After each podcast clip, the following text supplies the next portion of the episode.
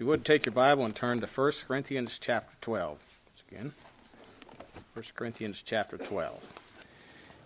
1 Corinthians 12 and verse 12.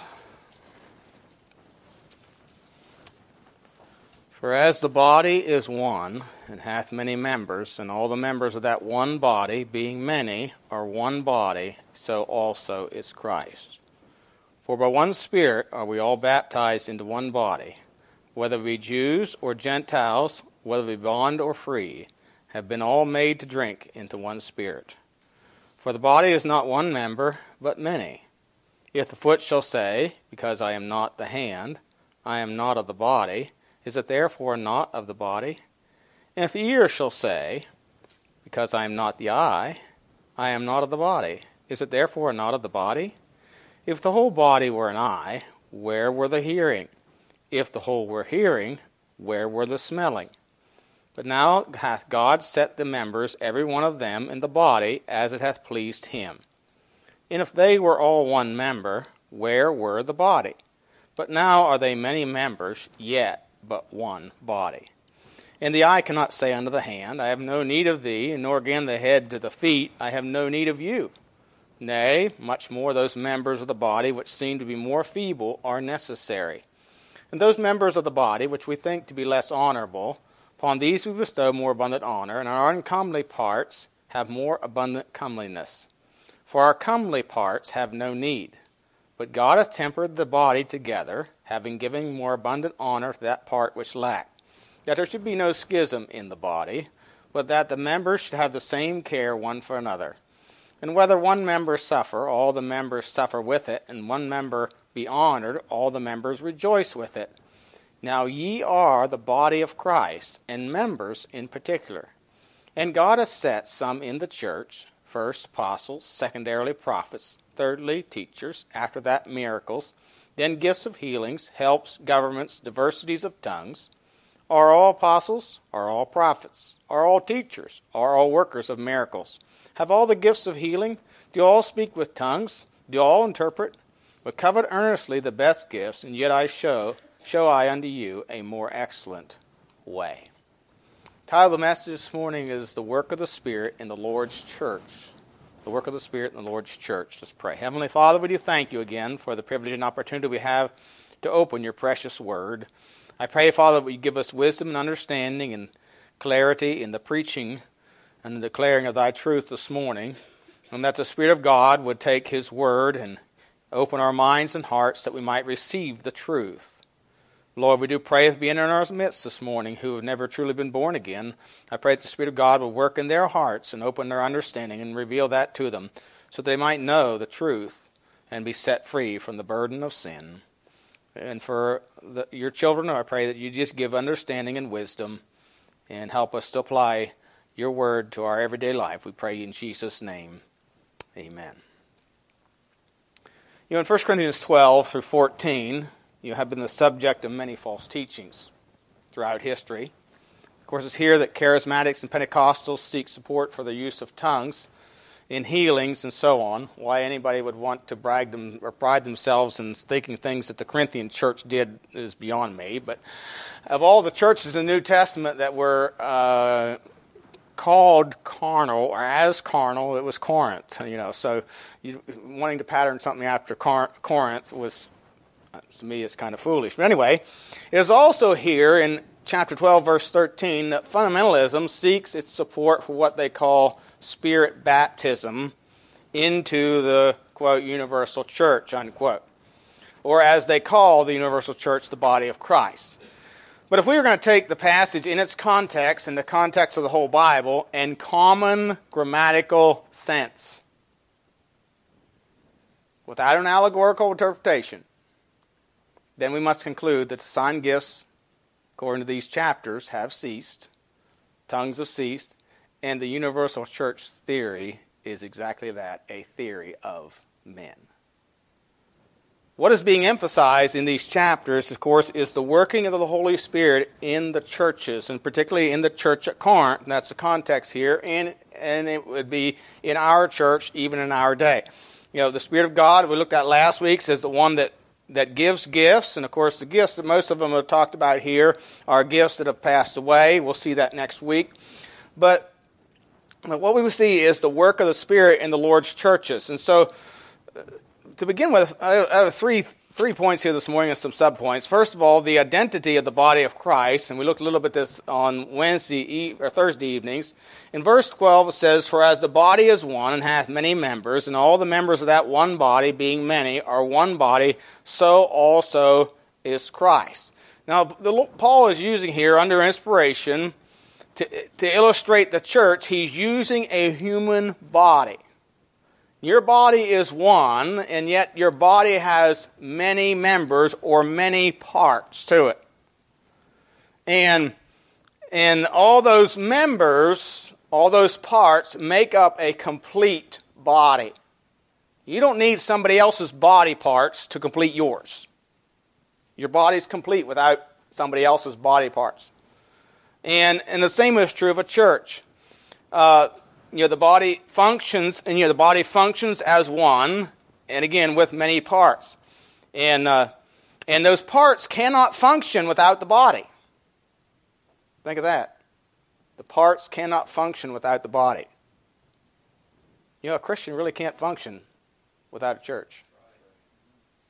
Scripturally, you can't. He's without a purpose, he's without a mission. Because the mission or commission has been given to the churches. He is working for himself. You know, as, as far as the body is concerned, if you cut off part of your body and let it try to function by itself, it's going to die. It's dead. Let that sink in a little bit. And so the body of Christ, as we consider what the body of Christ is, again, in chapter 1, verses 1 and 2, Paul wrote this letter to the church of God at Corinth. And then here in 12, chapter 12, verse 12, he talks about the one body, so also is Christ. And in verse 27, he goes on to say, Ye are the body of Christ and members in particular. So you are a body of Christ, and, you're the, and you have individual parts of that body, and each member of that body makes up a part of that body, just like your human body has arms, legs, and parts that make up a complete body.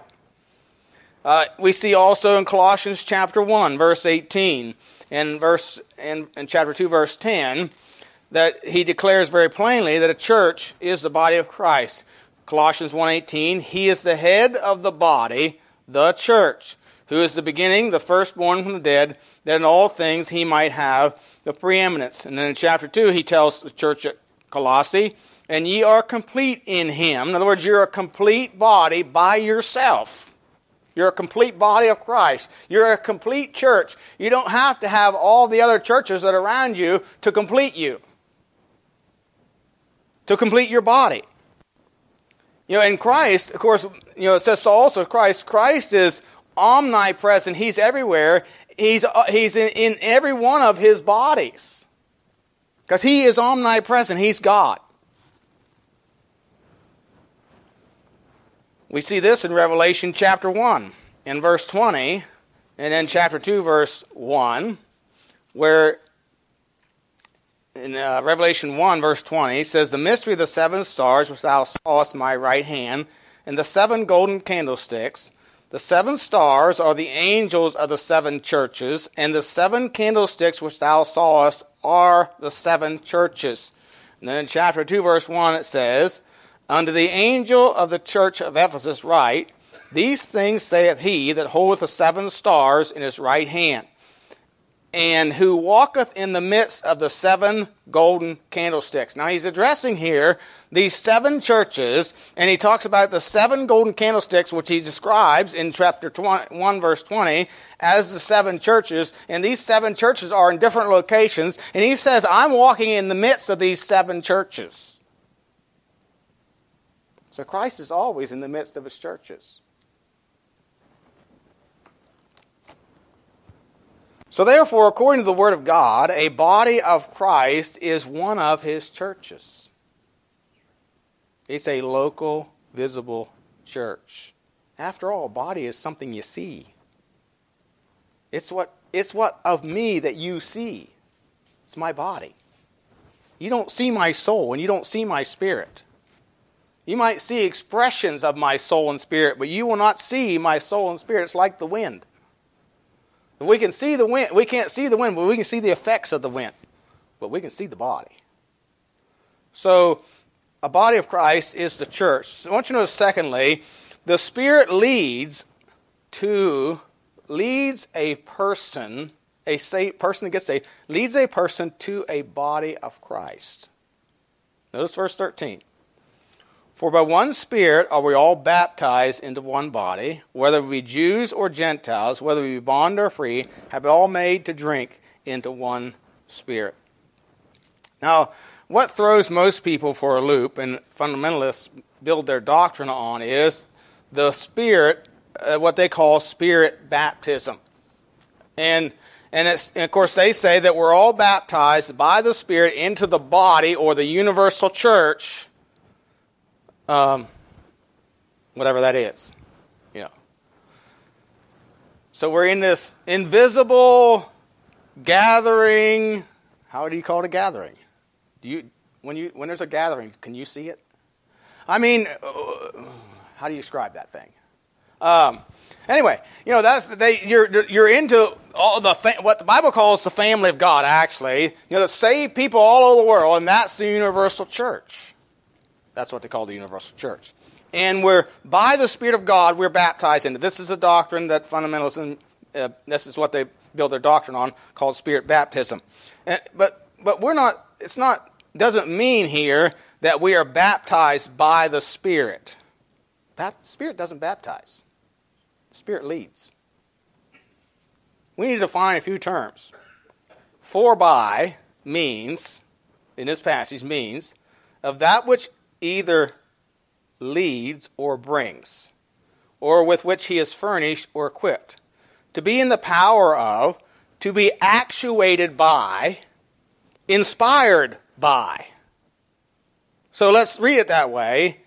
The one which leads into the body. That's really what this is saying. The Spirit is the one who leads us into a body. You know, when we get saved, as we mentioned Thursday night, when we get saved, we enter the kingdom of God. We are, John 3 5 says, except be born, be born of water and the Spirit, he cannot enter into the kingdom of God. So the moment you get saved, you have entered into the kingdom of God. You're translated from the kingdom of darkness, the kingdom of Satan, the family of Satan. You're translated into the kingdom of his dear son, Colossians tells us. But that Spirit that, that takes residence in our life leads us or influences us or activates us to join a body. To join a body of Christ. That's what this passage is teaching. He said again it means for by means of that which either leads or brings with him.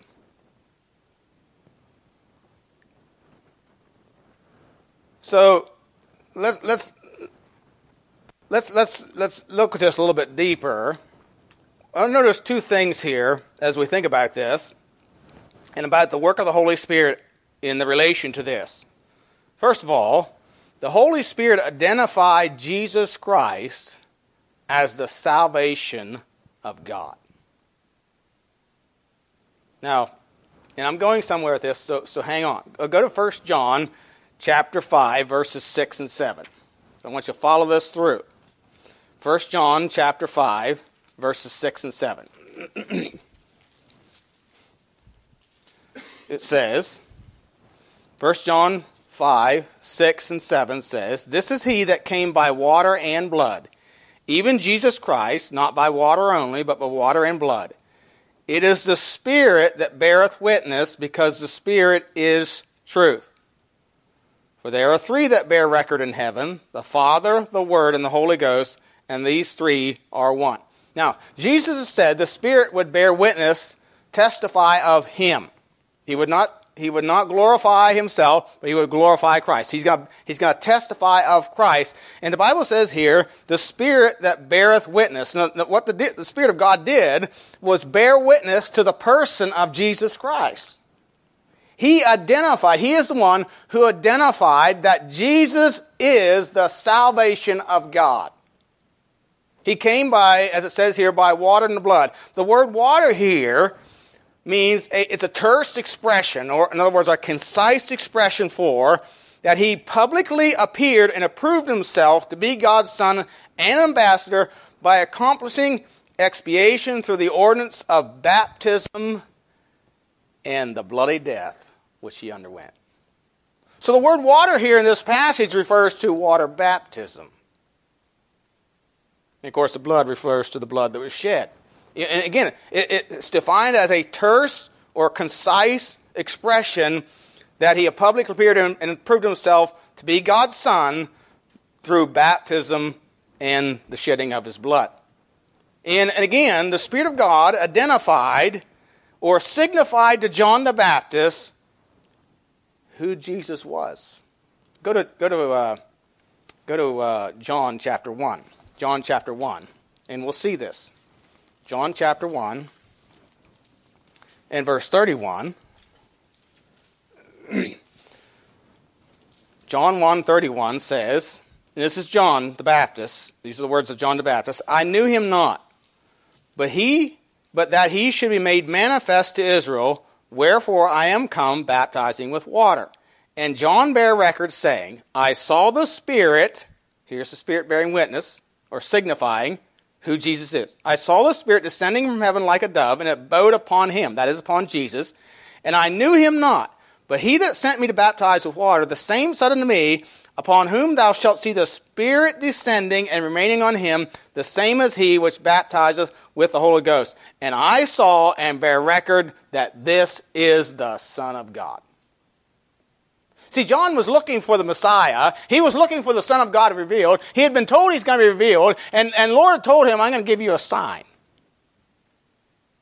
Whomever you baptize and you see the Spirit of God descending on, that is He. And every gospel records this account. That when Jesus, when John baptized Jesus, the Spirit of God descended in the form of a dove and abode upon him. And then there also came this voice from heaven This is my beloved Son, in whom I am well pleased. You see, Jesus, in his baptism, the Spirit of God identified him for who he is and revealed him to the world. That's why John then declared. Actually, he declared this. Of course, you know, he's, he's, you know, th- this is not in chronological order here, the way it happened. But in verse 29, he says of Jesus, Behold, the Lamb of God which taketh away the sin of the world. He had already baptized him. And he's telling us later then what, what happened.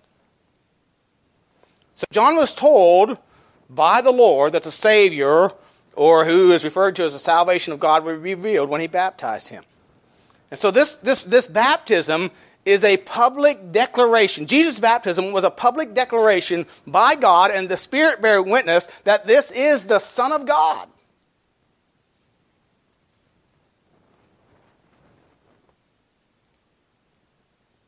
And you know, that's what he does with us. The Holy Spirit leads us to publicly identify with Christ by entrance into his church. Again, verse 13. For as for by one Spirit, or under the leadership, we might say, of the Spirit, we are all, all baptized into the body of Christ, whether we be Jews or Gentiles, whether we be bond or free, have been all made to drink into one Spirit. And the word baptized, the word baptized here is referring to water baptism. It's through water baptism that we identify as a child of God. We publicly testify to the world that I am now a child of God. I have received the salvation of God, and I'm declaring it to the world that I am a child of God. Just as Jesus was publicly declared to be the salvation of God and the Spirit bearing witness at his baptism, and, and so and when we are baptized, the Holy Spirit leads us to identify publicly as sons of God, as being buried with Him by baptism as a death, and then like as Christ was raised up from the dead by the glory of the Father, even so we also should walk in newness of life.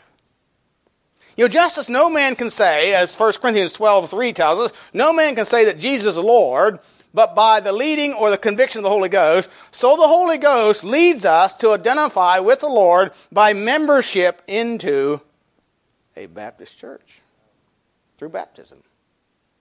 It is a public declaration that I have received the salvation of God. Your Romans 8:14 says this. For as many as are led by the Spirit of God, they are the sons of God.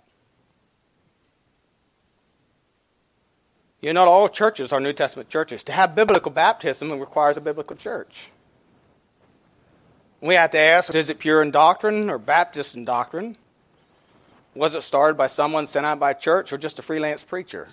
Was it by immersion or dipping? Or was it after salvation?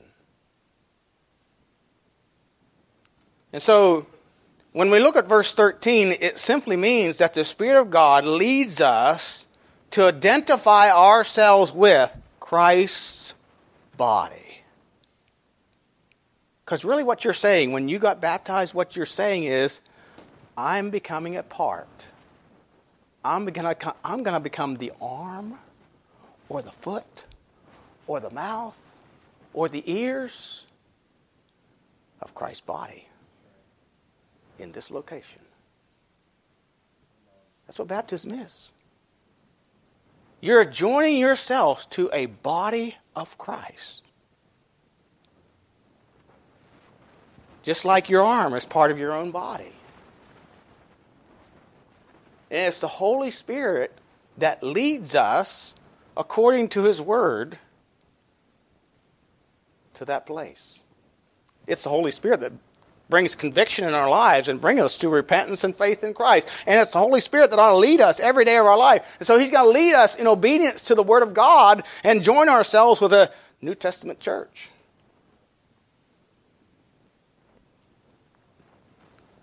So the Spirit leads to a body of Christ or church. Thirdly, we see also the Spirit promotes unity in the body. Notice the end of verse 13. The end of verse 13, I'll just read the whole verse, says, For by one Spirit are we all baptized into one body, whether we be Jews or Gentiles. Notice this, whether we're Jews or Gentiles, whether we be bond or free, and have been all made to drink into one Spirit. One Spirit. It doesn't matter whether you're a Jew or Gentile, don't matter whether you're a slave or a free man. And we, you know, we, we don't really quite understand those, that terminology in our day and time, but it doesn't matter whether you're wealthy or poor, or whether you're rich or middle class. We'd all be considered probably middle class. So, but it doesn't matter what, what your standing is in society, where you work, what position you may have, in the community, what color your skin is, doesn't matter. It doesn't matter. What your gender is, it doesn't matter. It's one spirit. It's one spirit. There's one body. You know, you might say it this way, you know, we're all to be drinking from the same well.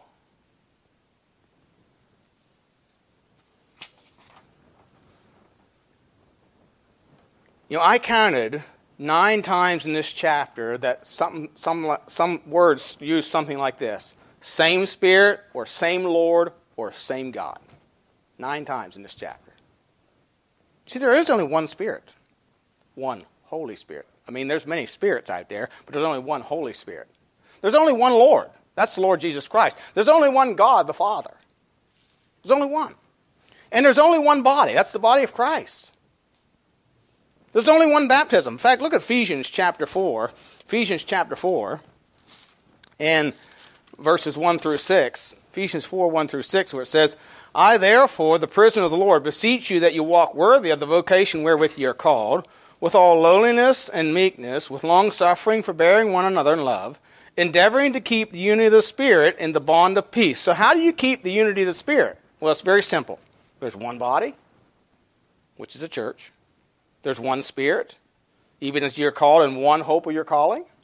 There's one Lord, one faith, one baptism, one God and Father of all, who is above all and through all and in you all. And you know, if we're all submitted to that same Spirit, and we're all following that same Lord, and we're all obedient to that same word, are we going to disagree? Will there be schisms in our church? You know, if we receive, we are, you know, we are to receive, we are to receive nourishment from the same body. We're baptized into one body. You know, one of the reasons for the divisions at Corinth was their lack of obedience to their leadership. Look at 1 Corinthians chapter 1, verses 11 through 13. 1 Corinthians chapter 1, verse 11 through 13. For it hath been declared unto me of you, my brethren, by them which are the house of Chloe, that there are contentions among you. Now this I say, that every one of you saith, I am of Paul, and I of Apollos, and I of Cephas, and I of Christ. Is Christ divided? Was Paul crucified for you, or were you baptized in the name of Paul? Now, my question I would like to ask is who have they been following or who should they be following? Paul was not there. Peter was not there. Apollos was not there. They had, remember, they had no means of communication other than letters. And Pony Express would make them look really bad as far as delivery time. They didn't have Gmail and you know, and and and and uh, uh, inter, you know um, Skype and all this stuff that we have today. They had no means of communication. So who should they be following? Go to 1 Corinthians chapter 16. 1 Corinthians 16. Remember, Paul spent a year and a half at Corinth. And in that year and a half, he set up some leadership. 1 Corinthians 16, verse 15 says, I beseech you, brethren, you know the house of Stephanas, that is the first fruits of Achaia, and that they have addicted themselves to the ministry of the saints. That you submit yourselves unto such, and to everyone that helpeth with us and laboreth. You see, Paul had left them with a pastor whom they were not submitting to. Instead, they were fighting about Instead of following their Stephanas, they would say, well, I'm, I'm Paul's disciple. And I'm Peter's disciple. And I'm Apollos' disciple. And so they had this bickering between themselves, and none of them were following the pastor of the body. By the way, who was one of the ones that came to Paul? Apostles had authority beyond pastors. We don't have any apostles today, but apostles had authority beyond pastors. In fact, they appointed the pastors. Paul says, Look, you need to submit yourselves to Stephanas. He's addicted himself. That word addicted means he has consecrated himself to the ministry of the saints. You see, the members of the body are to receive nourishment from the body itself. Look at verses 14, chapter 12 again, in verses 14 through 17. It says, For the body is not one member, but many. If the foot shall say, Because I am not the hand, I am not of the body, is it therefore not of the body? And if the ear shall say, Because I am not the eye, I am not of the body, is it therefore not of the body? If the whole body were hearing, wherever the eye, where were the hearing? If the whole were hearing, where were the smelling? Now, so the foot can't say, well, I'm not the hand, so I'm not in the body. So I don't have to submit to the body. And I don't have to get my nourishment from the body. What's going to happen to the foot? It's going to die. It's going to die. So you can decide all of a sudden, well, I don't want to listen to that preacher. I don't want to listen to being taught that body. You know what you're doing? You're cutting off your life source.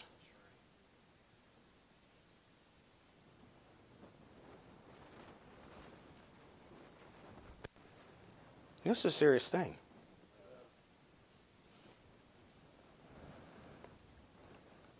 Paul wrote Timothy and told him the body, the church, is the pillar and ground of truth.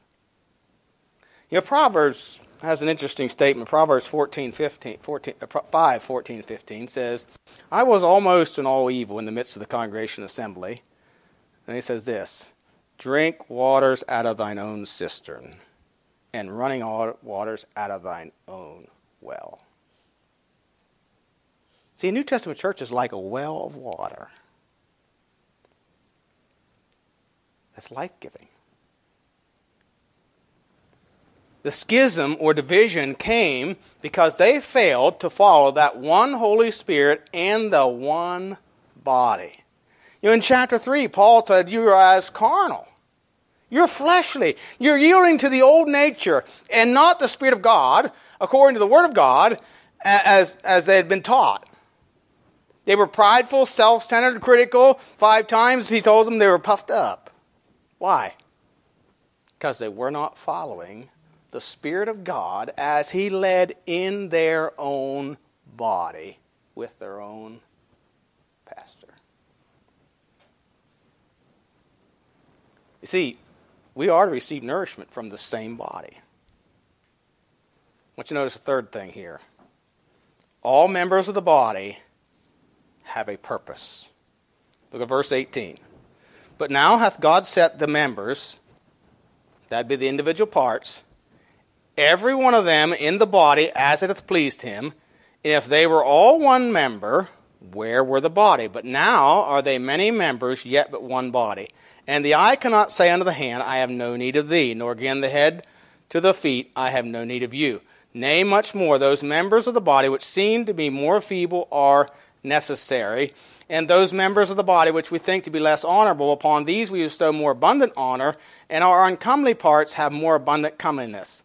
For our comely parts have no need, but God hath tempered the body together, having given more abundant honor to that part which lacked. That there should be no schism in the body, but that the members should have the same care one for another. And whether one member suffer, all the members suffer with it, and one member be honored, all the members rejoice with it.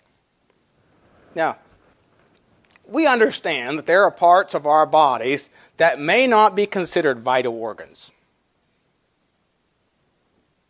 but they do have a purpose.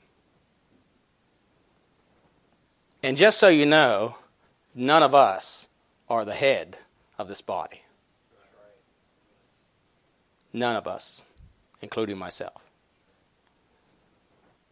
Christ is the head, is to be the head of the body. Ephesians 5:23 says, "The husband is the head of the wife, even as Christ is the head of the church, and he is the savior of the body. Again, Colossians 1:18, and he is the head of the body, the church. But some have more vital part in the body than others. But also with that part is more responsibility. But all are important. You know, sometimes people get the idea, you may get the idea, well, I just don't contribute much. I mean, I just work a job. You know, I do faithfully attend. Do you ever wonder why you have a job? Why do you have a job? Biblically, why do you have a job? Ephesians 2:28 or Ephesians 4:28 gives us an answer.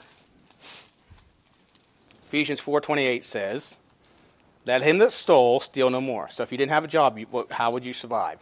You'd steal. I mean, you could go on welfare. That's stealing. It's just approved. What you're doing is taking from somebody else so that you can live. No, let him that stole steal no more, but let him, let him labor, working with his hands the thing which is good, that he may have to give to him that needeth. So there's two reasons for working. To live, supply your own needs, it's God's method, but also to give. Now, there may be some of you who will never be in the limelight at Lighthouse Baptist Church, but you can greatly impact this body through praying, through giving.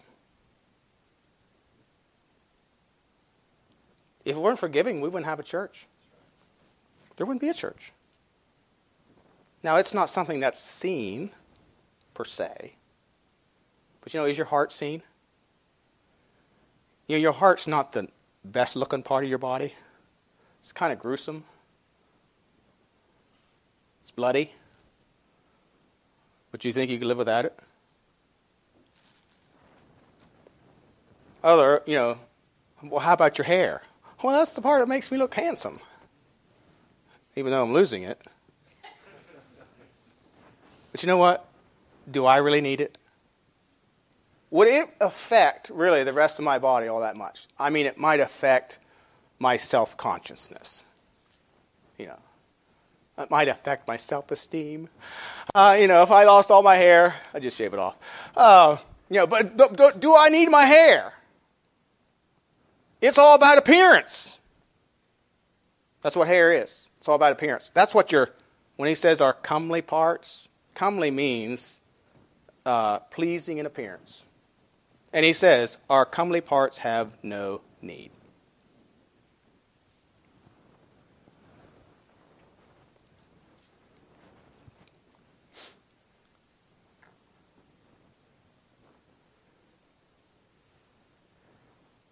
You know, appearance is not the most important thing. You know, I, it's getting back to the giving part. There's a retired pastor who could not believe how much money this body gives to missions. Our faith promise for this year was $32,000. That's more than $1,000 per person that attends, including Mia.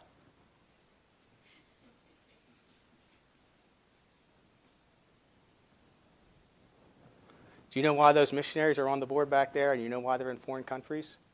Because people like you give so they can take the gospel where you can't go, where you've not been called to go. But they go so that you can obey the command that God has given you to go into all the world, both in Jerusalem, Judea, Samaria, and the uttermost part of the world. I don't know about you, but that, ought to excite you. Because you're bearing fruit in Taiwan, in Greenland, in, in Portugal, in the Arctic, in New England, in Mexico.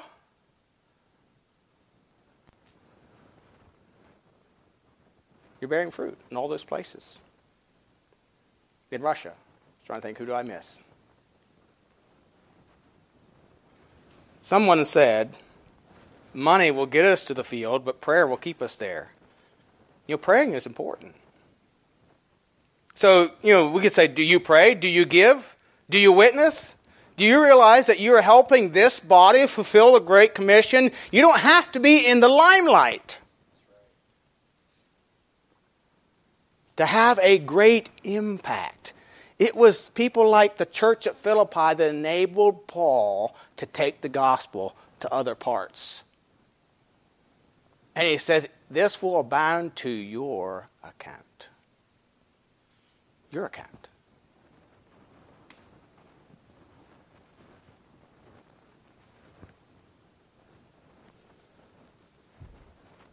You know, there are parts that seem more important than others.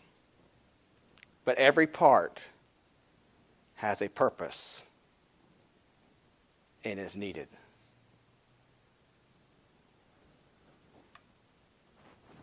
You know, giving really is the heart of ministry. The Lord gave Himself, we are to give ourselves. And the Spirit of God is the one that sets. You notice again verse 18 and verse 28. But now hath God set the members, every one in the body, as it hath pleased him. And then again, verse 28. And God hath set some in the church. And he's talking about the offices and the, and the ministerial gifts here. So, so it's God that sets the members in the body, everyone that has pleased him. God has, you know, whatever part you play in this body, God has set you there. God has a purpose for you there. and desires to use you in that part. There may be people that, it, because in, in the world that you associate with and the people you meet, that I will never see, that I will never meet, that Brother Hoyle will never meet, and Dave will never meet, but you will meet. And you can be a witness.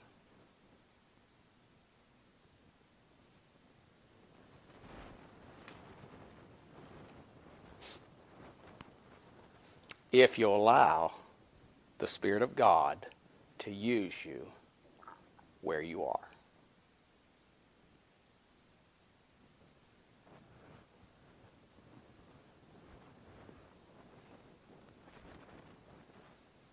If you allow the Spirit of God to teach you where you are. You see, it's the Spirit of God that works in His churches.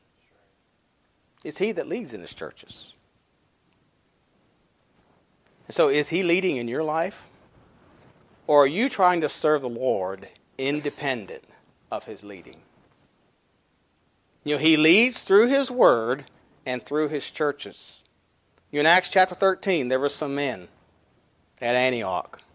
And the Bible says, as they fasted and ministered to the Lord, the Spirit said, Separate me, Saul and Barnabas, for the ministry whereunto I've called them. And when they laid their hands on them, they sent them away. You see, these men were being led by the Spirit of God through His Word. And the Spirit of God impressed them you know, there's a world out there beyond Antioch that needs the gospel that we have. And they, in obedience to the Spirit of God, said, we need to send these men. Oh, uh, I, I want to keep Paul here.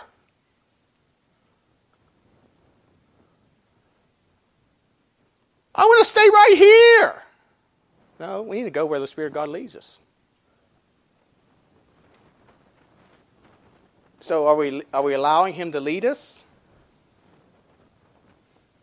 Or are we trying to serve the Lord on our own way? If you are, may you surrender your will to His this morning and allow Him to lead in your life.